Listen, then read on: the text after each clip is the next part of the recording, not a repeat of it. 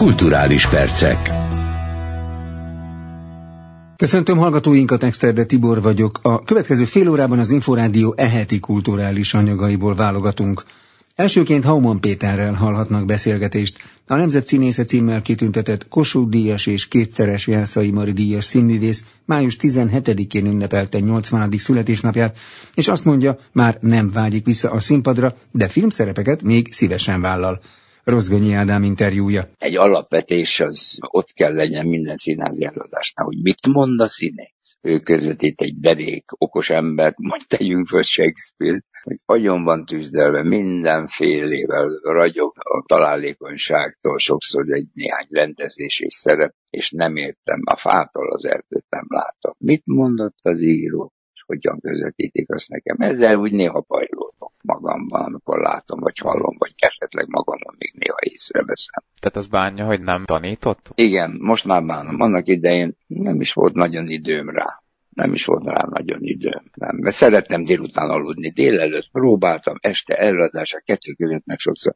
Pedig akkor illik bemenni a főiskolára. Amikor én jártam főiskolára, kivéve Ádámot, ott nagyon sok tanár szinte be se jött, hogy törökülésben ráült az íróasztalra a katedrán, és onnan beszélgetett velünk. Voltak ilyenek is. De meg lehet tanulni a színész mesterségnek minden apró rezdülését, technikáját? Tehát ez elleshető, mm. tanulható? Így külön nem. Azt hiszem, hogy olyan alapvető dolgokkal kell foglalkozni, ami még nem színészet, de már úgy csinál, mint ahogy egy igazi ember csinálja. Például felfogni azt a teret, amiben belekerül az ember, vagy a színész. A testetartása, a frontja a testének, a nézés iránya. Ez mind-mind sugal valamit, és ezek most akkor még meg se szólal az ember hogy be tud-e jönni valaki úgy a színpadra, hogy tolja maga előtt a levegőt, mert fölfogta azonnal azt a teret, amibe belépett és hozza a maga adott egyéniségét. Ha két ember egymással szemben áll a színpadon, a testük tartása, a, a testük által bezett szög, az is rengeteget jelent. Rengeteget jelent, hogy ezért olyan tompák és ostobák tudnak lenni a televízióban sokszor látott jelenetek. Nézzem meg egy, még egy közepes amerikai filmet, és hogy milyen mozgékony közben a színész. Annélkül, hogy lemondanod a jelenet tartalmáról. Különböző szögekben van az arcuk, a tekintetük mintha lefúrták volna sokszor a színészt, úgy beszélnek egymással. Na, ezekkel azért úgy elbosszankodom, de nem, vízén nem gyötröm magam vele. A fiatalok mostanában nem mernek megszólalni, ha más lenne a véleményük a játékról, mert féltik a jövőjüket. Nem mernek megszólalni. Nagyon valami, valamitől elhatalmasodott a rendezői uralom. Nincsenek igazán csak elhangzottan, de nem vagy meg meghirdetetlen, de alig találni, alig találni olyan elbaráti közösséget, ahol, ahol boldog és jó az együttlét a próba folyamatban. Vannak gondolatai. Akkor sem menne vissza a színházba, hogyha egy szemére nagyon kedves rendező hívna? Nem, nem. Úgy vagyok vele, tudja, mint, a, aki meg, mint aki meggyúrt egy tésztát, és végzett el, és utána összepaskolja a tenyerét, hogy kész, és így eltudja magától, amit eddig gyúrt. Nem nem, nem kell már. Sajnálom, de nem kell már. A szeszélyes évszakokban volt egy Csak ezen legyek túl című paródia bohózat, amelyben ugye ön alakította azt a figurát, aki egészen óvodás korától, majd ja. öregségéig, öreg koráig mindig azt mondta, hogy egy bizonyos Én élethelyzetben, hogy hát csak ezen sikerül, Igen, sok mindenen már túl lettem, hogy túl vagyok. Igen, emlékszem rá. Valahogy mindig úgy azon gondolkozunk, hogy azt mondjuk, mondogatjuk magunkban is, meg hangosan is, hogy csak ezen legyek túl, és valahogy a pillanatot meg nem éljük meg közben. Na ez, a, na ez egy fontos dolog, igen. A pillanat tudattal magával, nagyon, ott nagyon le tudok ragadni. Ha látok egy pillanatot, és nagyon viszonylag gyorsan összeverődik az a sok alkotó elem, ami létrehozta azt a pillanatot. Ugye a bámészkodást az egy helyre szegezett tekintet, ami nem csak azt az egy pontot nézi, hanem annak a környezetét is, miből jött az létre hogyan történt. Úgyhogy ezeken én jó el vagyok. Nagyon jó, nagyon le tudok ragadni például egy tartalmas történelmi emléknél. Úgy kellett elráncigálni engem például Herkuláneumban, amikor néztem ezeket a fennmaradt, csodálatosan fennmaradt belső részleteket, egy lakásnak a belsejét, a festményeket a falon, az udvarait, az átmenőit. Egyszerűen megmozdul bennem sok minden. Az érdekelne, hogy ön úgy tartja-e, hogy a sorsunknak saját magunk vagyunk úgymond a kovácsai, vagy van-e egy olyan felsőbb hatalom vagy dolog, ami valahogy rávezet vagy irányít minket bizonyos dolgokban. Hisze az isteni gondviselésben. Na, ide akartam kilukadni, mást akartam mondani, ami azonos ezzel. Az a harmónia, az a nyugalom, amivel az ember kezelni tudja magát, az már feltételez egy ilyen lint is. Ha az ember folyamatosan és higgadtan harmonikus rendet tud tartani magában, az már feltételezi ennek a lényét. Vagy ha nincs ilyen, akkor helyette egy olyan állapot van, amit ő sugalhatna. Nem tudom, hogy nem voltam nagyon homályos ezzel a fogalmazással. Nem vagyok hívő ember, és mégis az vagyok. Tehát eljutott már odáig, hogy ezen gondolkozik, figyeli a jeleket? Ha harmonikus az ember önmagával és a környezetével, legyen az akár a táj, akár a társa, akkor mindazokat a dolgokat megteszi, amit az írások is mondanak, vagy amit a felső, az előbb említettük, mondjuk jó Isten tanásként hirdet, hogy hogy kellene élni ahhoz, hogy, hogy nyugalom harmonikusan és méltón élje az ember az életét. Az esetek többségében nem sikerül, de hát nagyon tudok örülni annak, hogyha sikerül egy olyan helyzetet teremteni magamnak, hogy, hogy már olyan méltón élek, ahogy ezt kéne tenni, ahogy viselkednem kell magammal, a környezetemmel, leszármazottaimmal, embertársaimmal. Tehát a harmóniában, a csendben ott van maga a létezés is? Hogyne, igen. Az igazi létezés ott kéne, hogy legyen. A Magyar Színházi Társaság elnöke szerint a szabadtéri játszóhelyjel is rendelkező színházak nézősorai telhetnek meg a leggyorsabban a koronavírus járvány miatt elrendelt védelmi intézkedések enyhítését követő újranyitás időszakában. Bár Keszég László bizakodó, de szerinte lehetnek olyan színházi műhelyek, amelyek a veszteségek miatt nem tudnak tovább működni. Rozgonyi Ádám összeállítása. A jelenleg és a következő színház évad is a normális működésre való visszaállásról fog szólni, mondta az Inforádiónak Keszég László, a Magyar Színházi Társaság elnöke. Pillanatnyilag azok a színházak nyitották meg a kapuikat, amelyeknek van szabadtéri játszóhelye és azt gondolom, hogy a fókusz az elkövetkezendő hónapokban a szabadtéri lesz. Olyan színházak, amelyek rendelkeznek benti és kinti játszóhelyjel is, biztos, hogy szignifikánsabban lesznek jelen az előadói palettán. Keszég László szerint a nyitás után nem csak a védettségi igazolványok ellenőrzése vagy a biztonságos körülmények biztosítása jelent majd kihívást a teátrumoknak. Hanem arra is, hogy itt hirtelen az elmúlt másfél évben előkészített előadásokat milyen tempóval lehet felújítani és színpadkész állapotba hozni. Én úgy tudom, információ alapján, hogy azok a színházak, amelyek kinti játszóhelyen rendelkeznek, ők gyorsabban fogják beindítani az előadások játszását. A Magyar Színházi Társaság elnöke szerint lehetnek olyan színházi műhelyek, amelyek a veszteségek miatt nem tudnak tovább működni. Az elkövetkezendő időszaknak lesz az esetlegesen nagyon szomorú ténye, hogy bizonyos csoportok nem tudják újra elindítani a munkát. De játszóhelyek maximum azok a játszóhelyek, amelyek befogadó színházként működnek. Keszég László úgy vélte, a magánszínházak és az alternatív társulatok nagyon nehéz helyzetbe kerültek, ezért működésük finanszírozására több forrást kell biztosítani. A projektekre elég bőségesen lehet pályázni, de a működési pénz az most nagy zavarban van. És a befogadó helyek is ezzel a problémával szembesülnek, hogy nem tudnak működési pénzre pályázni pillanatnyilag. Úgyhogy a leges legfontosabb ezt az egyszerű különbséget, vagy ezt a két finanszírozási módot, vagy finanszírozási zsebet, hogy ez a hiány, ahol szűkösség van, az a működési zsebre vonatkozik. Tehát ezt kell minél előbb orvosolni. A Magyar Színházi Társaság elnöke azt tapasztalta, hogy a közszínházak meg tudták tartani az alkalmazottjaikat, akik a nehéz időszakban sem maradtak fizetés nélkül. Azonban a független színházi szférában vannak és lesznek pályaelhagyók, mert a befogadó és a független teátrumok foglalkoztatottjai csak kisebb részben kaptak támogatást pályázatokból, nagyobb részben kollégáiktól kaptak segítséget. A könnyűzenei szektor újraindítása nem lesz könnyű, ezért két szakmai anyagot is publikált a Music Hungary Szövetség. Az egyik a koncert és fesztiváljegyek áfájának 5%-osra való csökkentése, mondta az Inforádiónak a szövetség elnöke. Kalapos Mihály kérdezte Vejer Balást. A kulturális áfa egy nagyon fontos része az újranyitási támogatási javaslatainknak.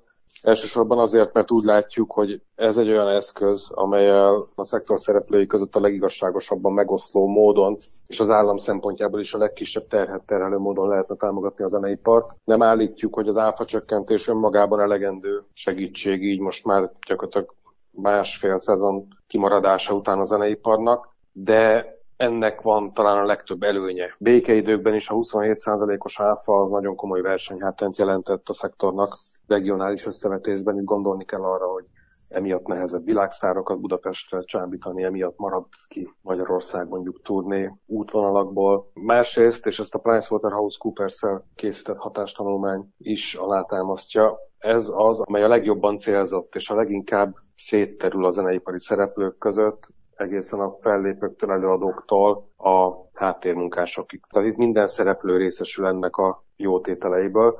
Ráadásul még a közönség is, hiszen ugye így úgy tud többletbevételhez jutni a szektor, hogy közben nem kell árat emelnie, ami nyilván most ezekben a mindenkit sújtó időkben különösen nehéz lenne.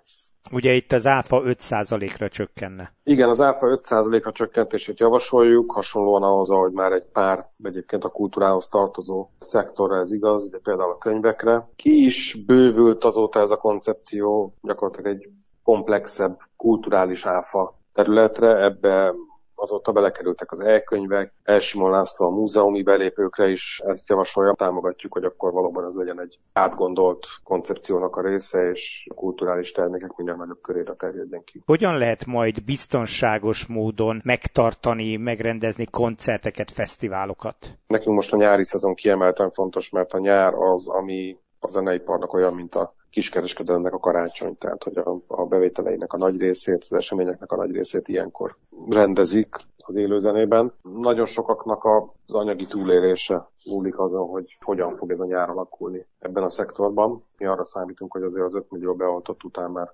remélhetőleg jóval nagyobb körét lehet majd élőzenei eseményeknek megrendezni. Most legújabban éppen egy, egy útmutatót készítettünk a koncertszervezők és fellépők számára arról, hogy egy nyitás után is milyen elővigyázatossági lépéseket, COVID-biztos koncertrendezési módszereket érdemes követni. A legfontosabb talán ebből az az, hogy minden szervezőtől azt kérjük, hogy mindig az aktuális szabályozásnak megfelelő feltételeket írjon elő szerződésben, annál ne szigorúbbakat, ennyibbeket ne is, nem is tudna, mert hogy akkor tud folyamatosan, rugalmasan a változó szabályokkal együtt változni ezeknek a szerződéseknek a tartalma. Fölhívjuk arra is a figyelmet, hogy érdemes nagyobb távolságot hagyni a színpad és a közönség között, kerülni a közvetlen kontaktot a közönséggel, tehát itt mondjuk a stage divingtól a rajongókkal készült fotókig érdemes sok mindenre gondolni. Ami ugye nyilván hiányzik majd sok mindenkinek, de hát most már annak is nagyon örülnénk, hogyha legalább enélkül lehetne ide valamit csinálni. Fertőtlenítési szabályokat írtunk elő, maszkviselési javaslataink vannak. Nyilván ezek ajánlások nem helyettesítenek ma még nem ismert későbbi szabályokat, amelyeket akár a kormány, akár az operatív törzs írna elő, de fontos, hogy amennyire lehet addigra tudjanak készülni a koncertszervezők arra, hogy majd amikor lehet nagyobb rendezvényeket csinálni, akkor mi mindenre kell majd odafigyelni. Velyer Balást, a Music Hungary Szövetség elnökét hallották. Már látogatható a Terrorháza Múzeum Együtt Szabadon című tárlata, amely a magyar cigányság hőseinek történelmi teljesítményét mutatja be, az intézmény évek óta készít filmeket cigányhősökről és támogat olyan programokat, amelyek rájuk emlékeznek. Szabó Gergő összeállítása. A Terrorháza Múzeum hat hónapos szünet után május 1-én ismét megnyitotta kapuit, a látogatókat az állandó kiállítás mellett a magyar cigányság hőseit bemutató tárlattal is várják, mondta az Inforádiónak Tallai Gábor programigazgató. Egy olyan kiállítást nyitottunk Együtt Szabadon címmel, amely a magyar cigányságnak olyan szereplőit mutatja be, akik a személyes helytállásukkal, ha úgy tetszik, az egész nemzeti közösségnek mutattak példát. Ez egy sorozat része. Itt egyrészt azokat a plakátokat tekinthetik meg a, a látogatók, amelyek egyébként egy kampány keretében Budapest néhány helyén már láthatóak voltak, de biztos vagyok benne, hogy sokan, akik mostanában nem jártak sokat az utakon, utcákon, ezeket még nem látták. Ezek nagyon-nagyon szép vizuális alkotások. Bízom benne, hogy hát nyilván a karantén feloldása után fokozatosan fog visszatérni az élet, de mégis abban bízom a múzeum többi munkatársával egyetemben, hogy szépen lassan egyre többen mernek majd elmenni múzeumba, eljönnek hozzánk és megismerik ezeket az életpályákat.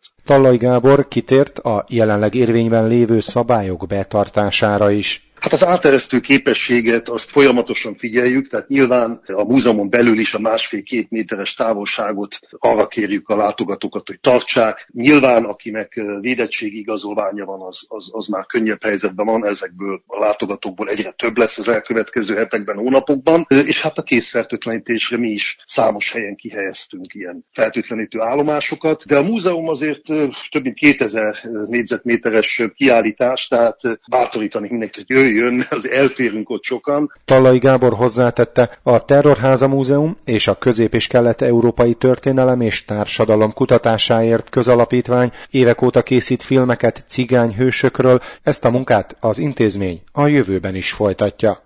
Pünkösdi Zsoltár koncertet ad a Kaláka Együttes Sebestyén Márta Kossuth és Liszt Ferenc díjas népdalénekessel hétfőn este a Deák téri evangélikus templomban. A hangversenyről Rozgonyi Ádám beszélgetett Grillus Dániellel a Kaláka Együttes alapítójával. Kalák együttesből ketten, Vilmos öcsém és én leszünk ott, és Sebestyén Márta így trióba fogjuk énekelni azt a 15 Zsoltárt, amit Sumonyi Zoltán verseire én írtam a dalokat. Hát ennek már majd 25 éve, még filmet is készítettünk belőle, és eh, nagyon szeretik sokan, nagy örömömre énekelik is többen. De hogy mit is jelent ez számunkra? Hát ugye a a, ez egy örök dolog, most már majd 3000 éves zsoltárok is vannak, sőt, még annál több is, és ez egy olyan könyve a Ószövetségnek, ez a 150 zsoltár, ami körülbelül olyan ezer év terméséből tartalmaz verseket. Milyen verseket? Hát amelyek az Istenhez szólnak. Van benne panaszkodó, van benne lelkesedő, van benne himnikus, van benne imádságos, van benne még átkozódós is van, és hát egy sok örömének is van benne. Szóval a Zsoltárokban minden olyan kifejeződik, ami, ami az embert arra indítja, hogy valamennyire megszólaljon, és ezt a megszólalást az Isten felé irányítsa. Végül is ez a, ez a Zsoltár, és ezért is van olyan utóélete ennek a Ószövetségi versgyűjteménynek, talán is lehet mondani versantológiának, hogy aztán ezek beszűrődtek a Gregoriának, van olyan fontosak, ugye a Genfi Zsoltárok, de valaki egyszer kb. 150 magyar költőt számolt össze, aki aki zsoltárokat vagy parafrázist írt, vagy fordított. Hát most már szerintem ennél jóval több van.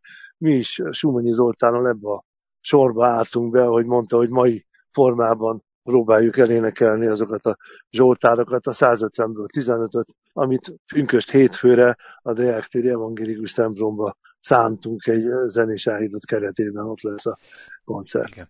És ha már pünköst, akkor Pünkösnek milyen üzenete van ma? Hát Pünkösd ugye a Szentlélek eljövetele, amikor mindenki talán érzi, hogy a, valami kapcsolat van mégiscsak a, a föntiekkel. Ezen a Szentléleken keresztül, ha lehet ezt így talán kicsit furcsán mondani, de hát ő az, amelyik bennünk dolgozik, amelyik uh, talán még arra is késztet, hogy dalokat írjunk, megadja azokat az érzéseket, amiket, amiket szeretnénk ott lesznek a, a hallgatók, a nézők úgymond a templomban személyesen, tehát most már nem online adják ezt a koncertet, Igen. hanem... Nem, ez, ez nem online.